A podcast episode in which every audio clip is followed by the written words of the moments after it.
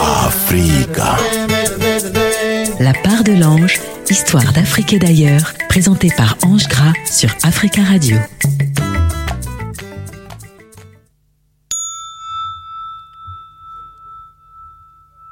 Chers auditeurs, chères auditrices, chers amis villageois de la part de l'ange, je vous espère en très bonne santé.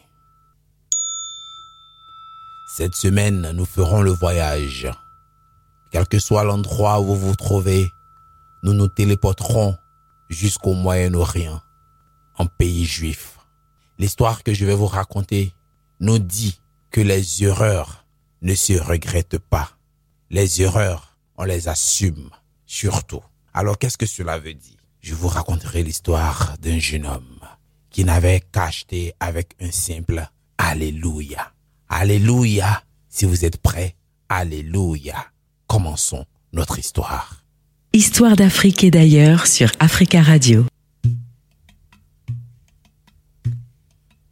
Du village où il vient, de mémoire d'homme, on n'avait jamais vu pareille beauté. Grand, il était élancé.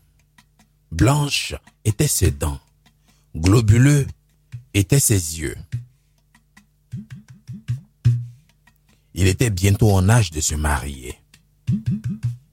Laquelle des filles du village allait-il choisir? Presque toutes les filles lui faisaient la cour, ce qui n'était pas courant dans ce petit village reculé, dans ce petit pays juif. Alors un soir, alors qu'il flânait en bordure de mer, elle sort de l'eau. La déesse des interdits. Elle s'approche de lui. Il veut fuir. Elle lui dit non. Le destin ne se fuit pas. Un homme ne peut fuir éternellement son destin. Approche-toi de moi. Il a les mains toutes tremblotantes. Le corps qui frissonne. Il avait entendu parler de la déesse des interdits, mais jamais il ne l'avait vue. Aujourd'hui, ses yeux l'ont vue. Elle sort de l'eau. Elle s'approche de lui.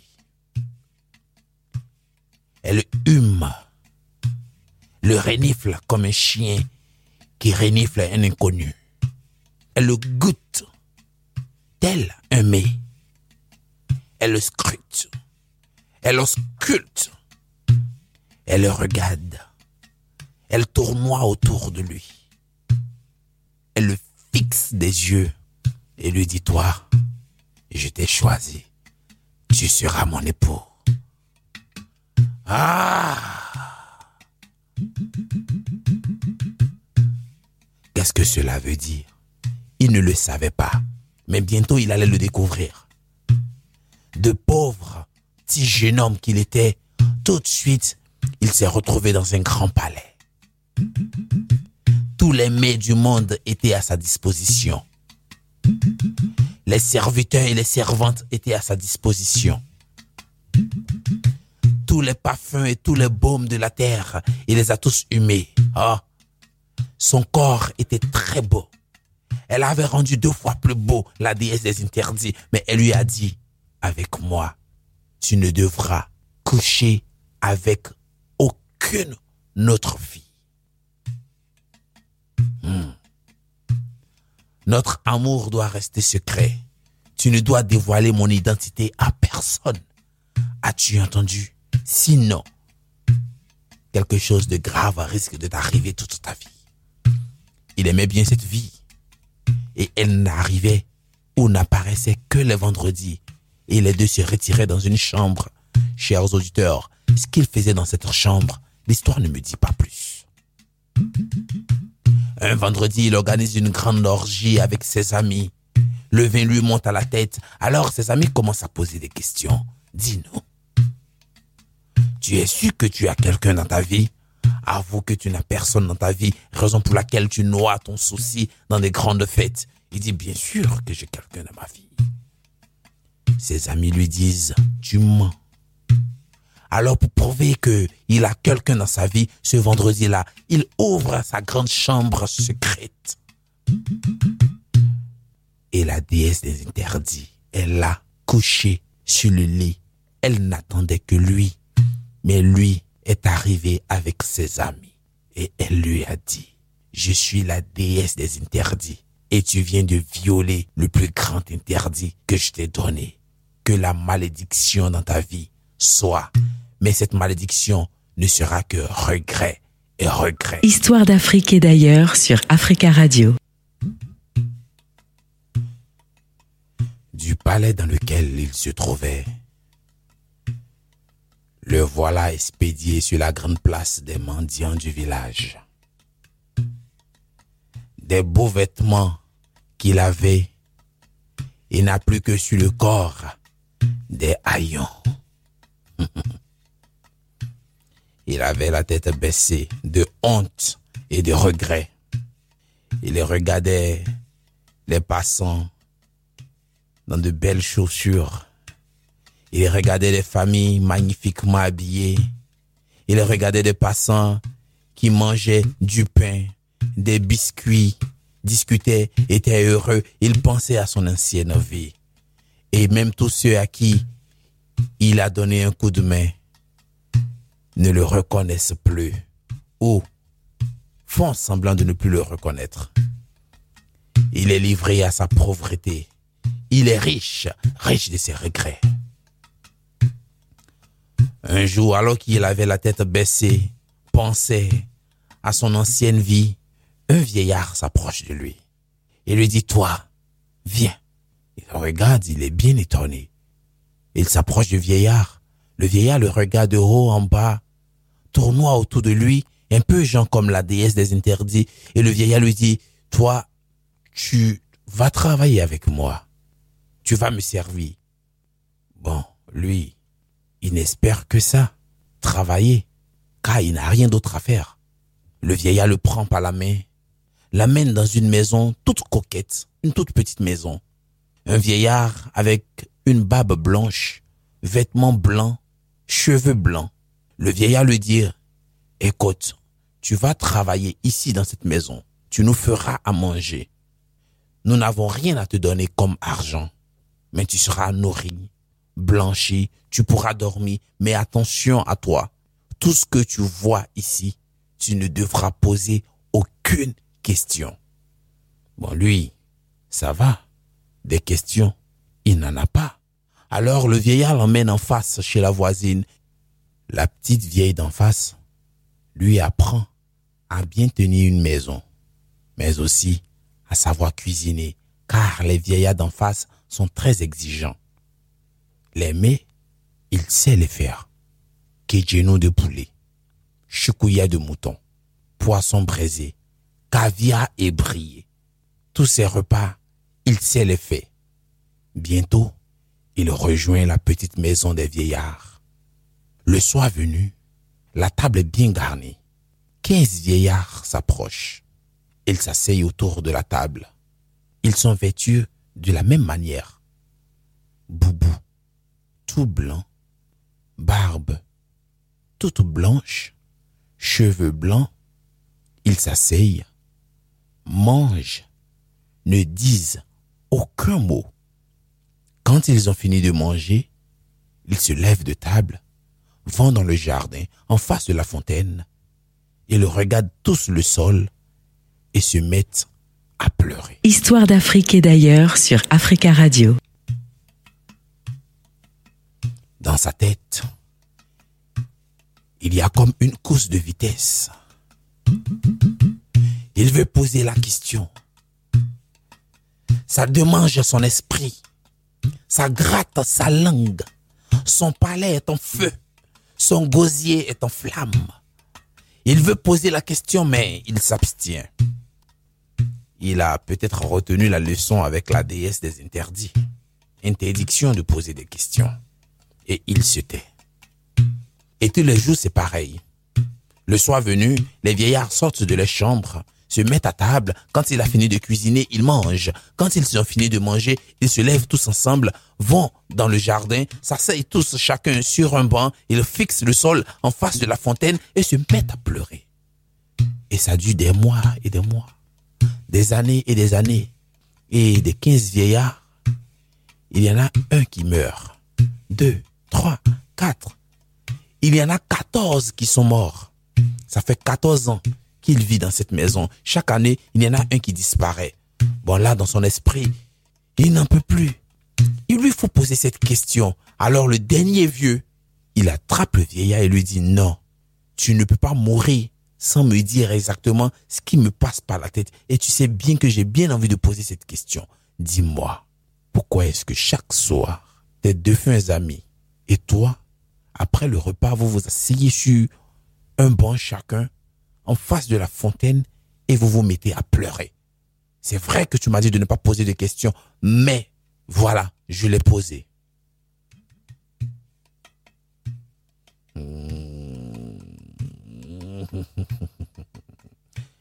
Le vieillard le regarde et lui dit, et pourtant je t'avais dit de ne poser aucune question.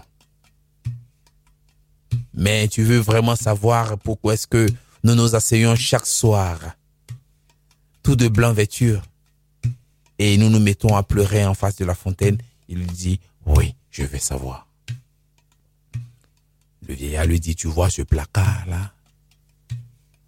Ouvre-le. Entre-y et tu auras la réponse à ta question. Il n'a rien à perdre, tout compte faire. Sa vie, il a déjà perdu. Il ouvre le placard indiqué par le vieillard. Il y entre. Au fond du placard, il y a des marches d'escalier qui descendent.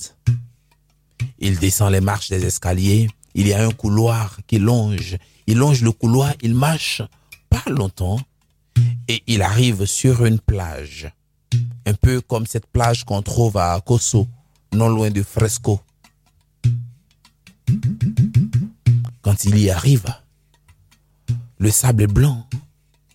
Il le regarde et puis dans les cieux, il y a un aigle, un gigantesque aigle qui arrive, qui déploie ses grandes ailes d'aigle, l'attrape et s'envole avec lui. Oh, mais c'est magnifique Il décolle du sol et puis sous ses pieds, il y a la mer qui défile. Qu'est-ce qu'il est heureux? L'oiseau vole, vole, vole et va le poser sur une île au milieu de la jungle. Il regarde tout autour de lui. Il n'y a que verdure. Et il entend des voix.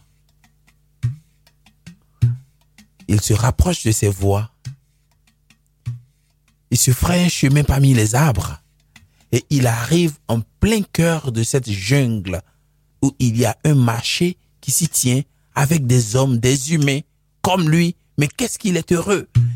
Il voit, il y a des tomates, il y a des aubergines, il y a des enfants, des femmes, des hommes, des vieillards, des gens qui courent, qui rient, qui chantent. Il est heureux, il regarde tout ça, il est fasciné, mais en même temps, il se pose des questions. Où est-ce que je suis tombé?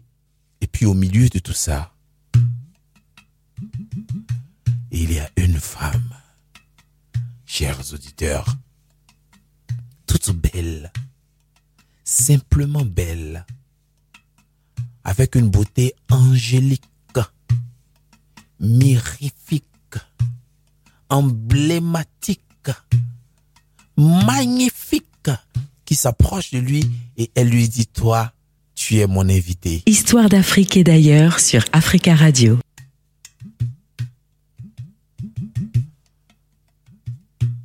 Tu es mon invité, lui dit la femme. Alors viens. Ce soir, tu dîneras dans ma maison nous mangerons ensemble. Alors, elle fait ses emplettes, le marché. Il y a une étable de tomates. Elle prend deux boules, deux grosses boules de tomates. Et elle dit au vendeur, Alléluia, Alléluia. Chez le marchand de poissons, elle prend une belle dorade, suffisant pour les deux. Elle lui dit, Alléluia, Alléluia, Alléluia, dix fois Alléluia. Et le regarde la dame, il est bien intrigué, il lui dit, mais attends, tu ne payais jamais? Elle lui dit, bien sûr que je paye, regarde. Elle prend du acquis. Elle dit une fois Alléluia à la vendeuse et elle prend. Elle lui dit, tu vois, j'ai payé. Il dit, mais où est l'argent? Elle dit, écoute, il n'y a pas seulement qu'avec l'argent qu'on paye. Ici, nous payons, nous achetons avec des Alléluia.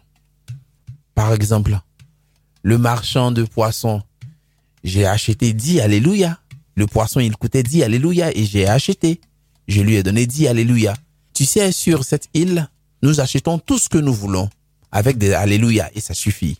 Par contre, il ne faut prendre que ce dont tu as besoin, ni trop, car il faut en garder pour les autres, ni moins, pour ne pas que tu ailles voler. Il dit, c'est tout. Elle lui dit, bah, c'est tout. Allez, viens.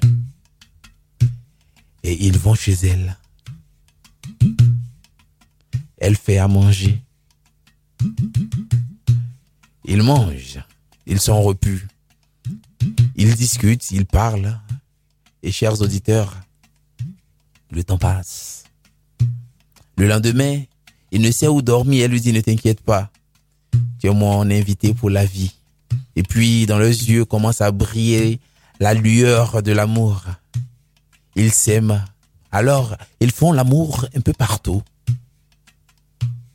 Enfin, quand ils peuvent, selon leur fréquence et leurs envies. À force de faire l'amour, ils font des enfants. Quatre. Deux filles et deux garçons. Il est heureux, car sur cette île, il ne manque de rien. Des vêtements, des chaussures, de la nourriture. Il a tout ce qu'il veut. Il n'achète seulement qu'avec des Alléluia. Alléluia. Alléluia. Alléluia. Alléluia. Alléluia. Alléluia. Alléluia. Alléluia. Alléluia. Et un jour, alors que sa femme était absente, elle lui a dit, tu feras à manger. Et lui, il lui fait une très belle surprise à sa femme, car il sait un peu cuisiner depuis qu'il a passé son temps sur cette île. Il a pris le temps de regarder à gauche et à droite, et puis même quand il était dans la maison des vieillards, il sait cuisiner. Il va au marché. Il achète tout ce qu'il faut pour la sauce du soir. Et là, sur la table du vendeur de poissons, chers auditeurs, qu'est-ce qu'il voit? Un gros poisson. Il demande au vendeur combien ça coûte. Le vendeur lui dit ça coûte 100 Alléluia. Alors, il dit Alléluia 100 fois. Histoire d'Afrique et d'ailleurs sur Africa Radio.